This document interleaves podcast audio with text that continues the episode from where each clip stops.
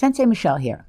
Today, being the fifth Monday in March, means we're running an archived episode. Hope you enjoy it, and thanks for listening. This is Wildcat Dojo Conversations. Hi, and welcome back. We're finally going to finish our trilogy on swords by talking about Goro Masamune and his most famous blade, the Honjo Masamune. It has been missing since the end of World War Two, so now, like the Titanic, they know the end of the story. They won't listen to the rest. Today, I'm with Landon and Jackie, of course. Say hi, everybody.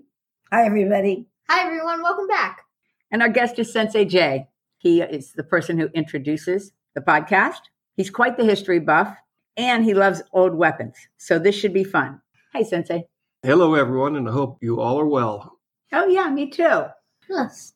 Okay, I'm going to start by adding an addendum to the podcast we did on the katana. So I was looking through videos setting up for this episode, and I came across an episode with a man named Walter Sorrell. It's a YouTube video. I totally recommend it. I think you checked it out. I did. Landon. It was very cool. Anyway, while I was reading, watching, and enjoying the research, I came across this fact. Do you guys remember that we said that sword makers have to apprentice for five years? I remember that. Us. And we discussed the relationship between the sword makers and the sword polishers. Us. We did. Well, according to that site, sword polishers apprentice for ten years. Now, wow. That's a long time. Right? Very long time. Okay, getting back to today's episode. I used a lot of my usual sites, but one that was new was called sword dash masamune dot com. So I'm guessing the site was dedicated just to him, right? I guess, I guess so. so. Anybody want to add any sites here before we push? I don't. I used a site, and huh. that website was mark ussesko dot com. I think it's a person's name. I agree. Oh, that's interesting. The star of today's episode is a specific sword called the Honjo Masamune, and the sword maker is, of course, Masamune. So here goes. Start me out, Sensei Jackie. First, we should introduce him. His name was Goro Masamune, and his birth and death dates are not exactly known, but people believe that he was making most of his swords in the late thirteenth century and part of the early fourteenth century. That's true. And our friend Goro, as we like to call him, was actually the son of a man named Yokumitsu, who was a swordsmith from a village not too far away from Kyoto. I have an interesting fact. There's an award for swordsmiths called the Masamune. The prize is awarded at the Japanese sword-making competition, and that's because he's considered Japan's greatest swordsmith. This is not a competition that happens yearly or at any scheduled time.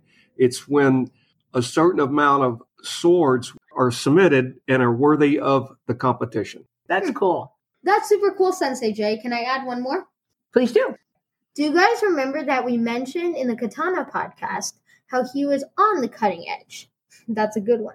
That is a good one. Back on track. He was on the cutting edge of the use of the four bars of the Talahagani steel, and also the two different carbon contents for the sharp and tough edge needed. Well, I also found where he named the style of sword making, and its name is the Soshu Style. Okay, that was awesome. Thank you all for getting all that cool information. Of course, we got to jump to a legend. Of course. Because we love our legends.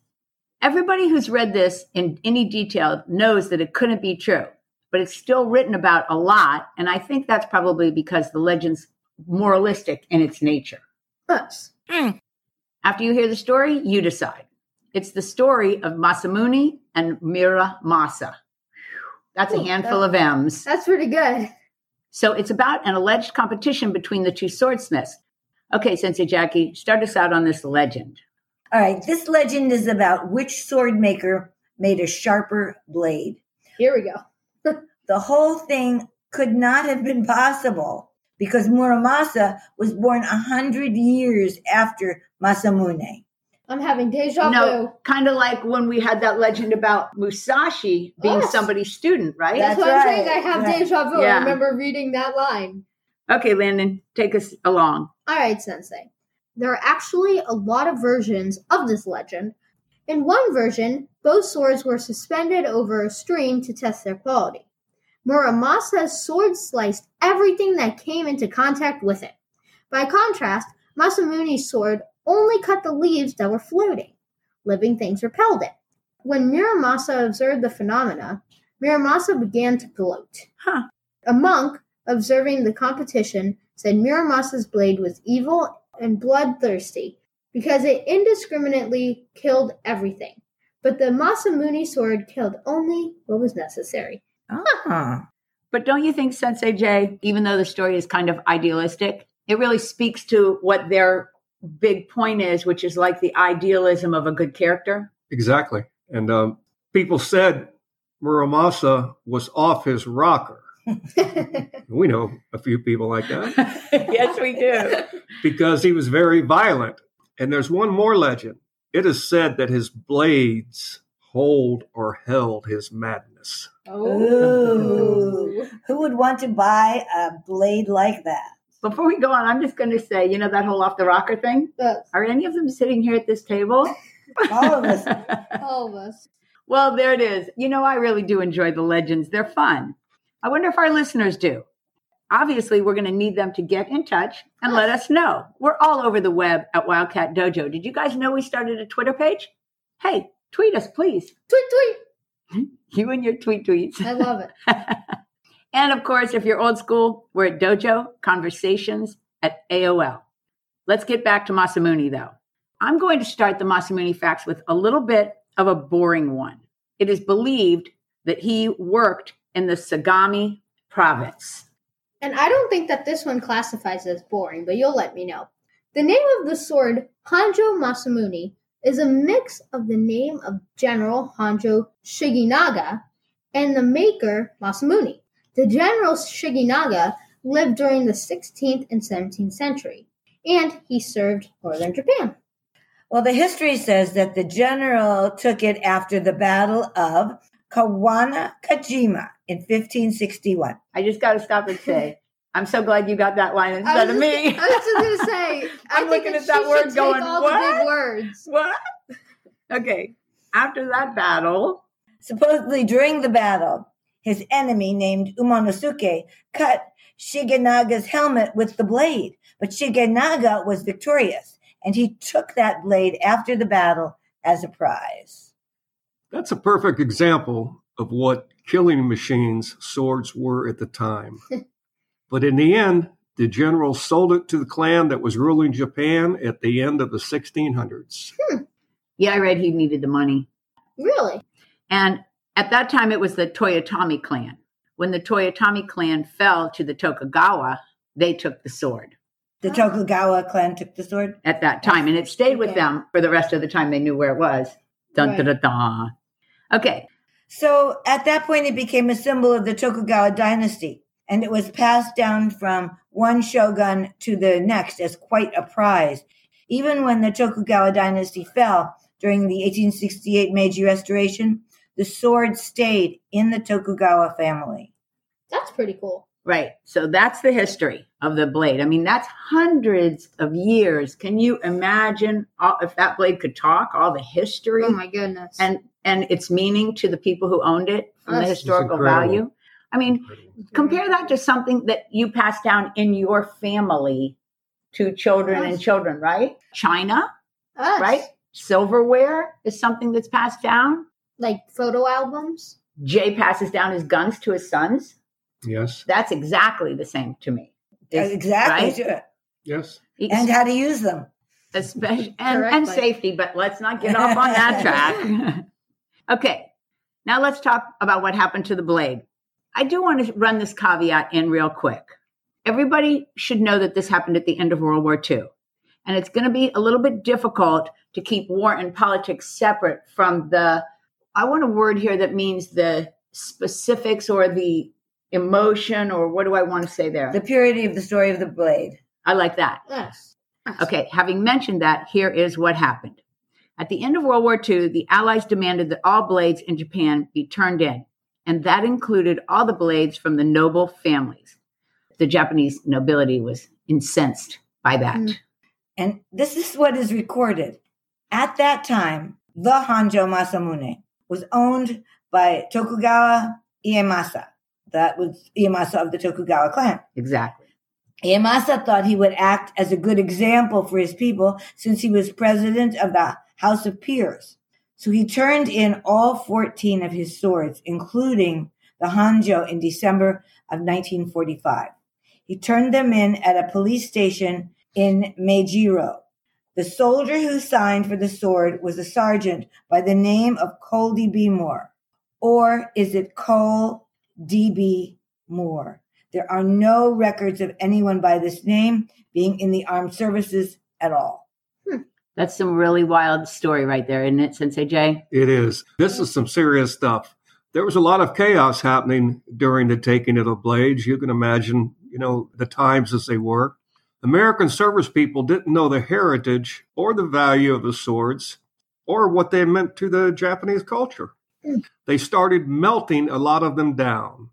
Finally, a Japanese liaison explained the significance of the blades. At that point, the general in charge stopped the melting process. I mean, there's a lot of emotion that's involved in, in yes. that, what we just read. Instead of thinking of it as happening to someone else, if you picture it happening to yourself, and this man was trying to do the honorable thing, he had no idea the chaos that he was serving that treasure into.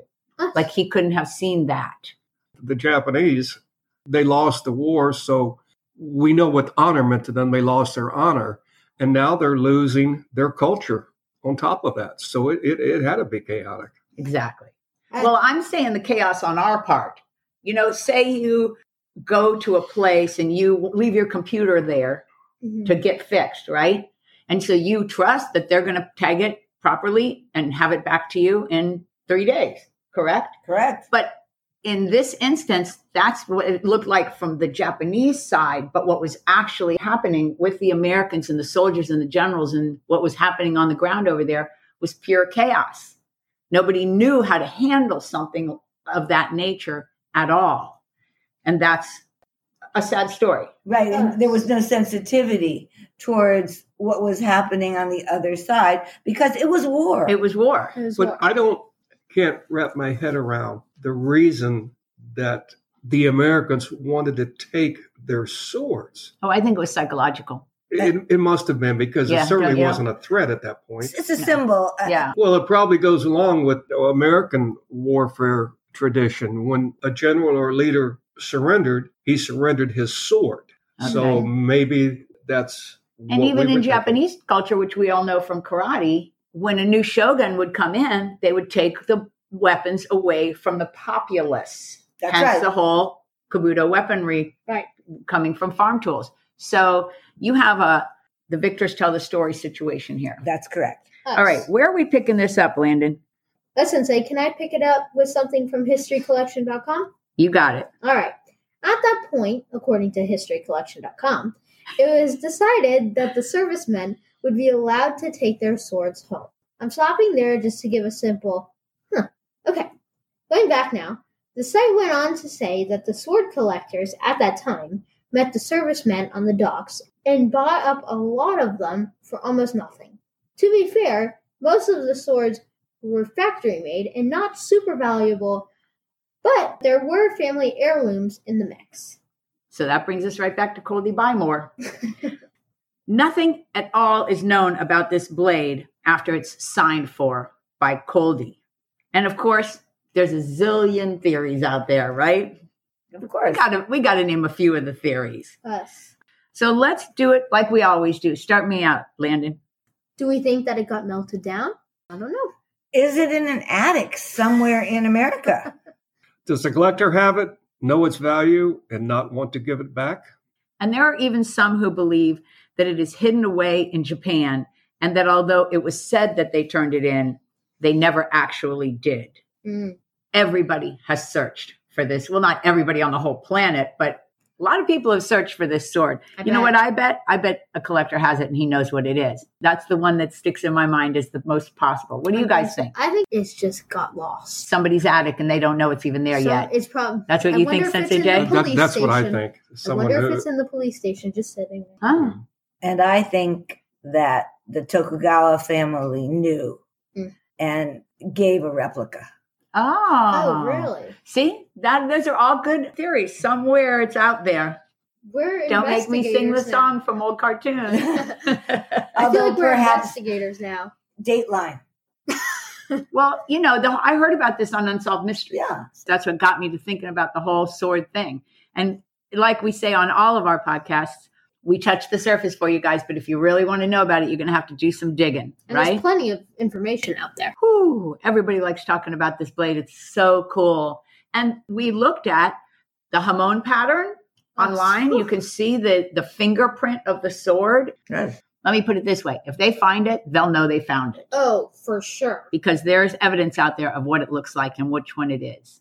But anyway, finally, the edict mandating the taking of the weapons in Japan was reversed.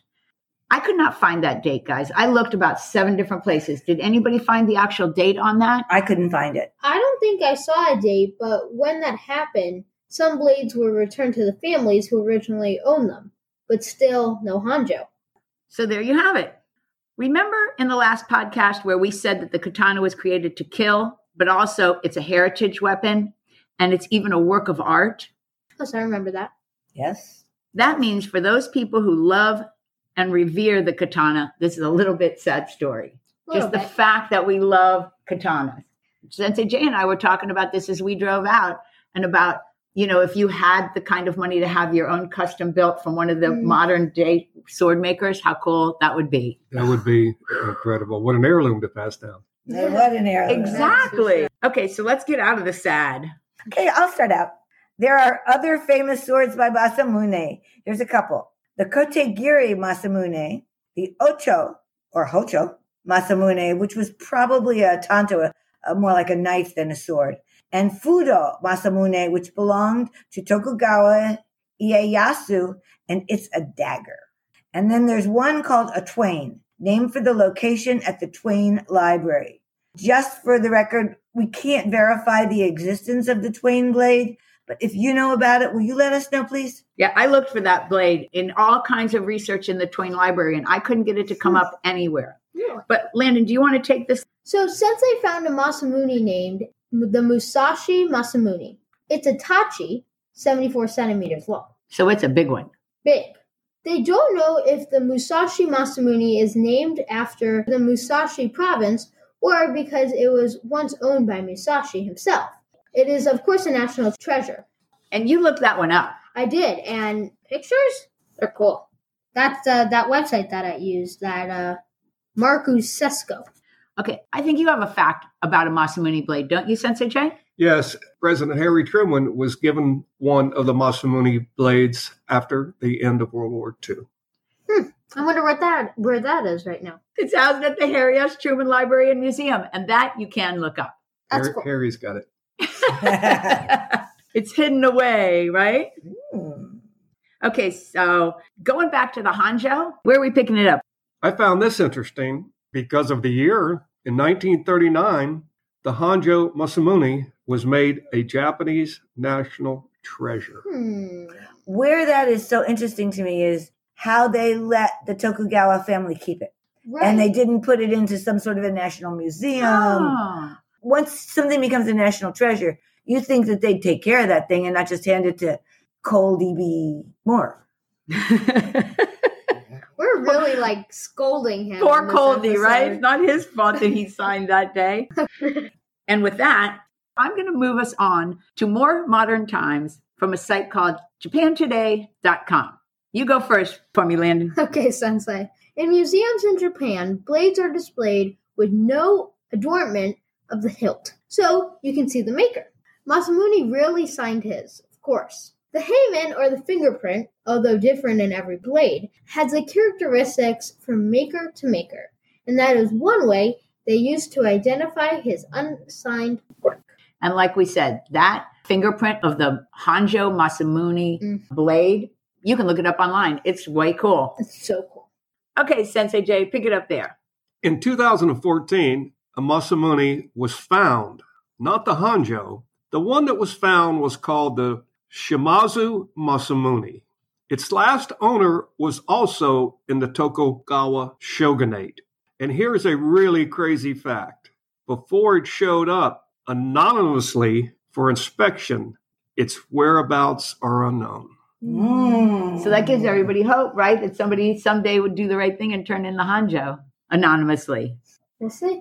Okay, as usual, towards the end of episodes, we like to end with fun facts and quotes, right? Yes. That's okay, so. so you got my first fun fact, I believe, Sensei Jackie. I do. In uh, the video game Final Fantasy and another game, which is actually three games, the Chrono Trilogy, which was an anime in the late nineties and uh, very well regarded, both contained a powerful weapon called a Masamune. Of course, the games are fictional, and the blade's not very real, but the name certainly is. That's a great one. Uh, All right. I found this when I was searching for backup information on the Masamune blade at the Mark Twain Library. And the saying that is penned on one of the walls of his library is, ah, oh, get it? Penned. I didn't even do that on purpose. That the pen is mightier than the sword. Mm. So I sort of thought he said that, but as it turns out, it originally dates back to the mid eighteen hundreds in England. Oh, really? He didn't say that? No. Well, he probably did say it because a lot of people have said it, which is what I'm about to get to. In, uh, I'm going to say the early nineties, I saw a letter that Peter Urban wrote to Master Collegian where he actually said those words, the pen is mightier than the sword. Hmm. So if you were around in those days and you got that letter and you would like to tell me about it, or talk about that or any other urban facts online, boy, mm. what a coup for us, right? That would make us happy. I know. That would be so awesome if you did that. We would love to hear from you. Does anybody want to talk about the pen is mightier than the sword without getting too sad? Because now we're on happy notes. No, but there is a correlation between that and the book we talked about, The Sword and the Brush. All of these things have to do with right thinking in the right time. Yeah, I noticed that in my mind too. Yes. Okay, guys, this was fun and relatively painless. Very unpainful. Let's do our um, uh, end of the show stuff. We told them how to get in touch except for the phone number. So that is nine five four, three five zero, one nine one five. Leave us a voice. Leave us a text. And, of course, we're going to mention Honor Athletics, our sponsor. You know, just check them out, guys. And mention Wildcat Dojo when you go for your ten percent discount. We appreciate that. They have a telephone number as well, which is seven seven zero, nine four five, five one five zero. Thank you, Landon, for knowing that by heart. Sensei. Sensei Jay, thanks. Thanks for being here. My pleasure, Sensei. You'll come back for archery. I will come back Ooh, for archery. Ooh, that's a little teaser. I'm looking forward to that one. All right, time to say goodnight, guys. Bye, everybody. Bye, see you soon. I'm signing out for now. Thanks for being here. Hope you join us again on Wildcat Dojo Conversations.